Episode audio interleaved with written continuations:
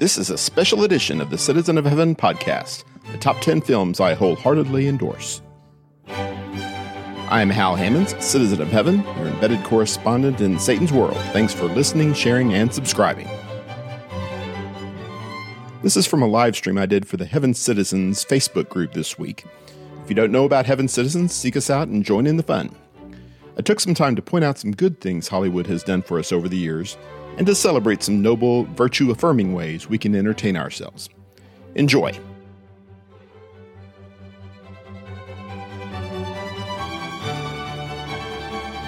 A few words here about why we're doing this. Uh, this is not what I do in this space. This is not a movie review site. This is not my my task. I comment on movies every once in a while in the general context of the podcast, but not usually, not very often. But there is something to be said for the role of entertainment in general and the role of film in particular with regard to our walk with Christ. I am the last one in the world to give credit to Hollywood. Uh, if you've paid attention to me very much, Hollywood comes up in conversation and it's always bad. And maybe this is an opportunity for me to backtrack a little bit with regard to that. Film is an incredibly powerful medium and it is not inherently sinful. It can be and it is used for good things, enlightening things, ennobling things, even biblical things, scriptural things, although that's not really going to be what we're talking about here today. There are certainly ways in which we can use our entertainment space, the movies we watch, the music we listen to, the books we read, to draw us closer to God's ideals for us. If not specifically along biblical lines, at least along moral lines and ethical lines, bringing out the best in us, appealing to the best in us. That is a, a very good thing. And film can do that. I wish it did more of it. It is done from time to time. There are films that I'm going to be talking about today that do come from this millennium.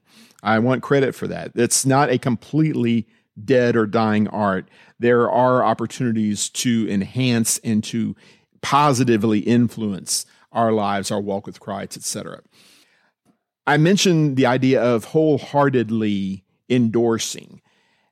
Endorsing something as a preacher, at least for me, is a very dicey proposition. I don't do it very often. I don't do it very casually. Other preachers take different approaches, and that's that's their business.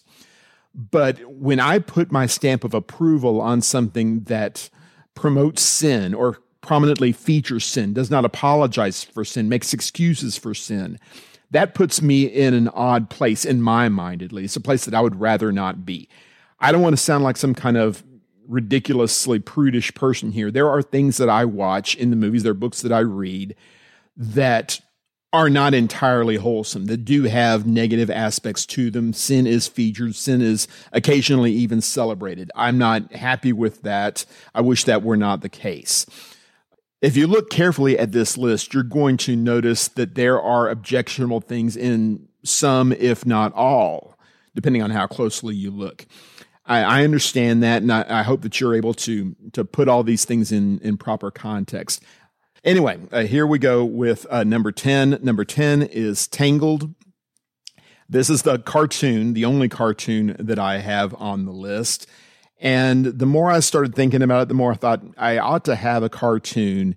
And it's difficult to rationalize any cartoon other than Tangled. It is an ongoing conversation in the Hammons' house that Tangled does not get nearly the attention that it should probably because it came out in such close proximity to Frozen, which is a vastly inferior film as far as I'm concerned. Tangled's art is better, its story is better, its heroes are better, its music is way better. There's uh, there's nothing bad to say practically about Tangled, and it uh, encouraged me to perhaps arm my daughter with a frying pan when she went out to uh, to college, and she survived. So there you go uh, Rapunzel is the uh, is the princess that Kylie identifies with more than any other. If I had to pick a second one, it would probably be Lion King, uh, another really great noble story with with good characters and character growth, tremendous music. I will love 101 Dalmatians to the day I die, but I am honest enough with myself to realize that visually speaking, it is an atrocious movie. And lots of lots of negatives to say about with regard to that kind of thing. Doesn't mean I won't watch it. Doesn't mean I won't enjoy it. But uh, but Tangled is uh, is a winner as far as I'm concerned. That's number ten. Number nine is Taking Chance. Taking Chance is I would suspect the one that you are the least likely to have seen. I don't think it was ever released in theaters. It was made by HBO, and uh, this is my pure drama movie. I really, really wanted to put the Count of Monte Cristo in in this category, but I couldn't leave out Taking Chance. If you don't know this film, uh, Kevin Bacon plays a Marine, and he is assigned the task of traveling with the body of a Marine who has died overseas, and it is all about the angst and anxiety and, and self doubt in Kevin Bacon's mind. He he has not served in combat. Is he really worthy of all of this? Is he really supposed to be in the Marines, etc.? The meticulous care and concern to every single detail about this this man, Chance, who's being taken home for burial. The, the way that they take care of his casket, of his uniform, his medals, the way that the uh, Marines interact with a family, etc. It is I, am tears are coming to my eyes even as I think about it. It is a a remarkable movie. It's a Brian's Song kind of guy movie, uh, fellas. If you want to watch a film and uh, not be seen crying in presence of your girlfriend or your wife or whatever, watch Taking Chance, but save it to private time. It, you will be a mess. It is a, a beautiful, beautiful film but uh, but you got to have some Kleenex uh, present with you if you're if you're going to make that work. Uh, Taking Chance is number nine, I think it is. Number eight is The Sound of Music. Uh, I only wanted one musical on the list, and My Fair Lady was a very very close second to this. We watched My Fair Lady, Tracy and I, on our first date, so that's always going to be a, a, a close one to to my heart.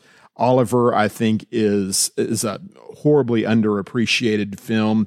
Best Picture, 1964. I think. I think Sound of Music won in 1960, along with several other uh, Academy Awards, including Best Music.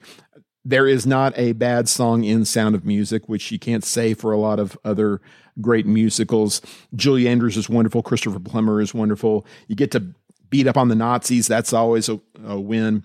Sound of Music is perhaps my very favorite musical, and that is saying something. It's a delight all, all the way around. Uh, Sound of Music, that's number eight. Number seven is The Magnificent Seven.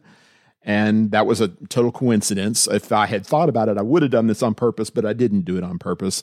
The Magnificent Seven is number seven. This is the Western, obviously. And the second pick probably would have been High Noon, which is an outstanding, outstanding film. Got to see that again just a couple of weeks ago. But the more I thought about it, the more I thought I, I think it's got to be the Magnificent Seven. And I'm talking about the original here with Yul Brynner and Steve McQueen and Charles Bronson and James Coburn. I think James Coburn is the only actor that's going to appear on this list twice. I'm not positive about that, but I think he's the only one that film is is spectacular, and it itself is a remake of a Japanese film, The Seven Samurai, which I have not seen. I don't watch Japanese films. If you do, that's fine. I don't, or haven't anyway. I don't need to. This is a tremendous, tremendous story. The remake is good too, by the way. I saw the remake a few months ago, and I was very surprised uh, with Denzel Washington, Chris Pratt very different storyline, very different take, but I enjoyed that a lot. But I'm talking about the uh, the original here, the uh, the original Magnificent Seven. Uh, you have to buy Yul Brynner as an American gunfighter, which is a little bit of a reach. But Steve McQueen is there with him, and he's more than making up for it. And James Coburn is always a win.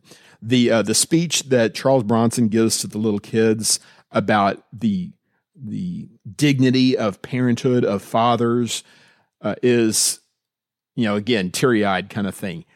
Uh, it comes out of nowhere. These children are are upset that their farmer parents are not as noble and brave and worthy as these seven gunfighters that have come in to defend them. And Bronson says that you have no idea what you're talking about. Being a father, that's the brave thing. That's the courageous thing to do. And it's a it's a great speech. That's worth the movie right there. Just that one speech. Anyway, that's the Magnificent Seven. That's my western. Number six is witness for the prosecution.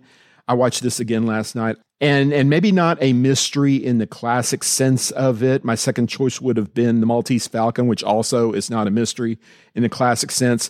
But the the idea of a of a drama and a twist and uh, and did not see that coming. And I'm not going to ruin the ending for you here, obviously, but uh, this is an Agatha Christie play that was put to film, has been a couple of times, but the uh, the one with Charles Laughton and Marlene Dietrich and Tyrone Power is is the classic and the and the best one. You have to put up with Marlene Dietrich singing in English for uh, for a couple of minutes, which is not the greatest, I'll admit, but everything else Marlene Dietrich does in this film is spectacular. She is really, really uh, the the life of the show, I guess you would say. Although Power and, and Laughton are both wonderful as well. John Williams gets to play the prototypical English authority figure again, like he does in Dial M for Murder, a film that did not make the list but could have. John Williams is always wonderful in everything he does. At the end of Witness for the prosecution, they felt compelled to include a voiceover saying, "Do not reveal the ending." Which I've never heard before and haven't heard since. So I'm not going to reveal the ending either. But it is a, a remarkable piece of, of film and uh, an absolute delight. Uh, I would uh, highly, highly recommend Witness for the Prosecution. Number five, I guess it is, is Charade. And this is perhaps the quintessential Hammons' Family film. I don't know how many times we have watched Charade, maybe a dozen or more times. Just a, a few weeks ago, I was trying to get Kylie to share some family entertainment. And you want to watch a movie? I don't know. We could watch Charade. Uh, okay, I'll watch Charade.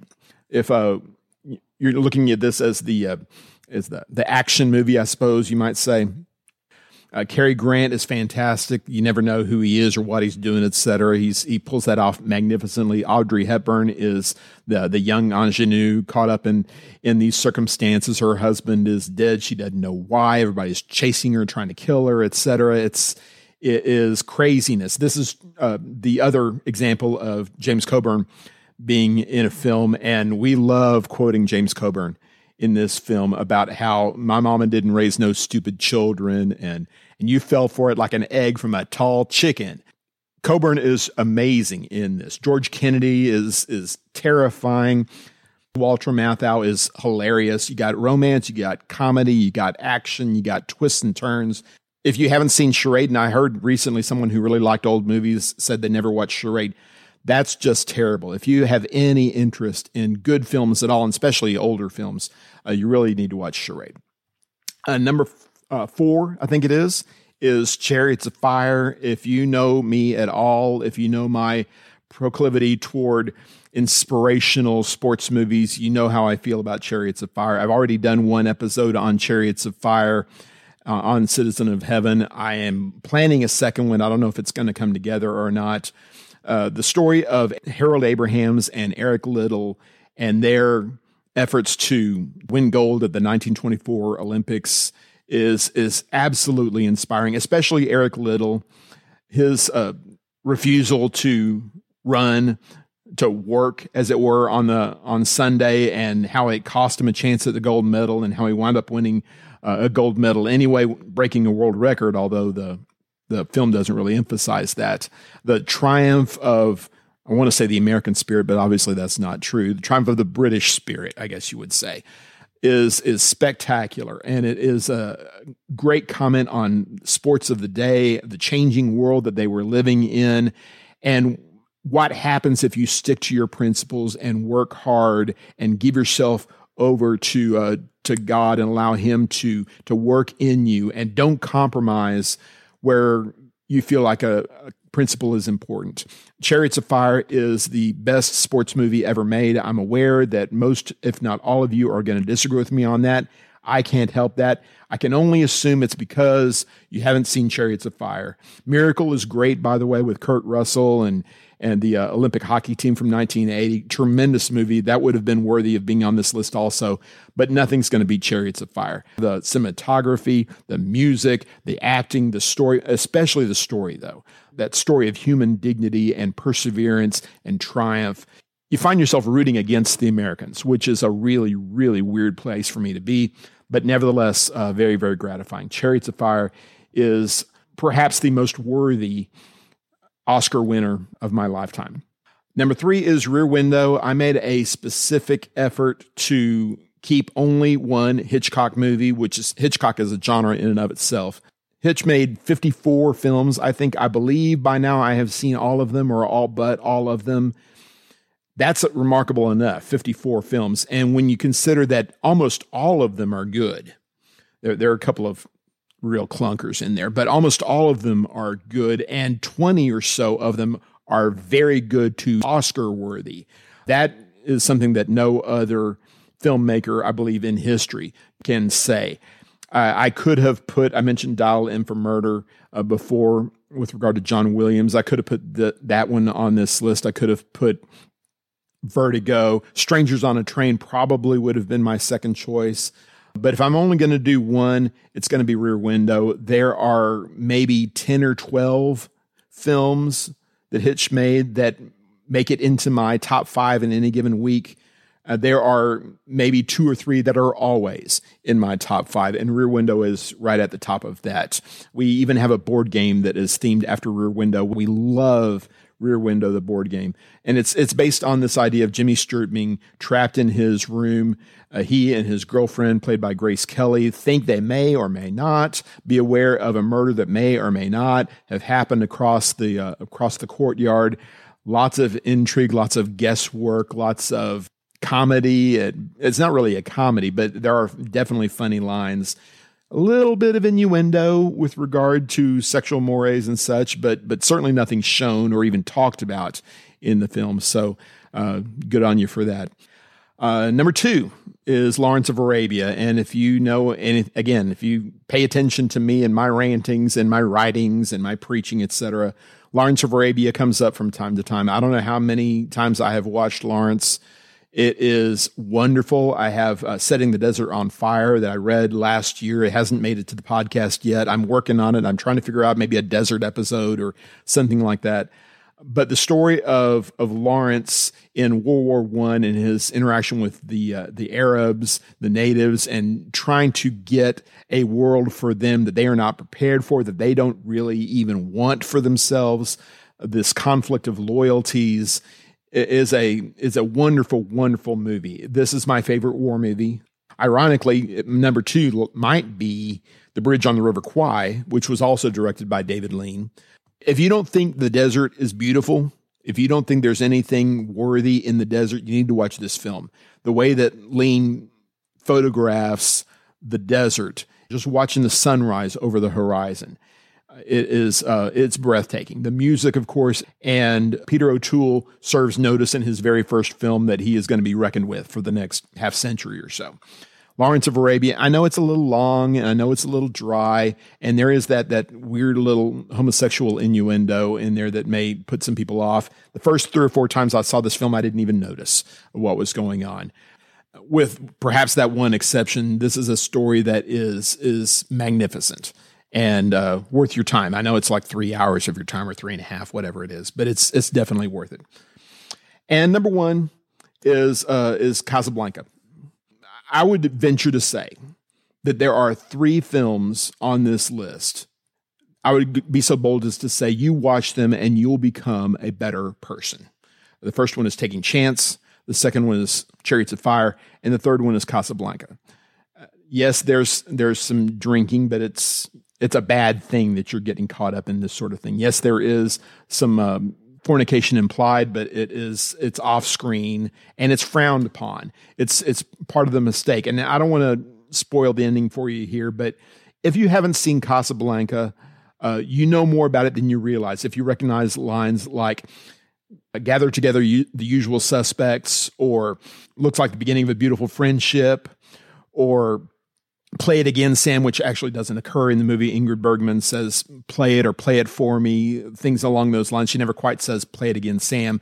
But the idea of this cabaret in North Africa as World War II is raging and, and they're, they have peace, but there are people who are in conflict and there's bigger issues going on and there's love and there is vying one way and another for, for attention and for money and for political gain and how important is it for love to triumph in all of this?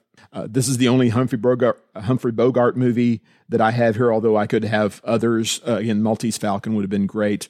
Uh, this is the only real romance in the entire thing, but it's also sort of kind of a war movie, sort of kind of a musical. Uh, but uh, as time goes by, is a is a great song, and of course that became popularized because of Casablanca. But bottom line, if you are interested in one of the three greatest movies of all time, according to pretty much all the critics. They'll all say it's either uh, Citizen Kane or The Godfather or Casablanca. This is easily my favorite of those three. If you're interested in a film that will bring out the best in people who don't know that they even want to have the best brought out in them, if they are, if you're interested in a film that emphasizes the importance of true values and self-sacrifice and putting first things first, even at personal, great personal loss, Casablanca is the film for you. And that is basically the uh, the top 10 list. You can have a good time at the movies and become a better person instead of a worse person for doing it. So think about the things that you're watching in the movies, television, internet, etc. Uh, make sure that you're filtering what is going in because what comes out is going to be a result of what you put in. Thank you for listening to the Citizen of Heaven podcast. Please rate, review, and share so others can access this content. I encourage you also to join the Heaven Citizens Facebook group. There you will find links to related materials, conversation starters, poll questions, and the occasional special announcement. Also, check out the Hal Hammons channel on YouTube for even more content. Until next time, be strong and courageous, fight the good fight of faith, and do all things in the name of the Lord Jesus. This is Hal Hammons, Citizen of Heaven, signing off.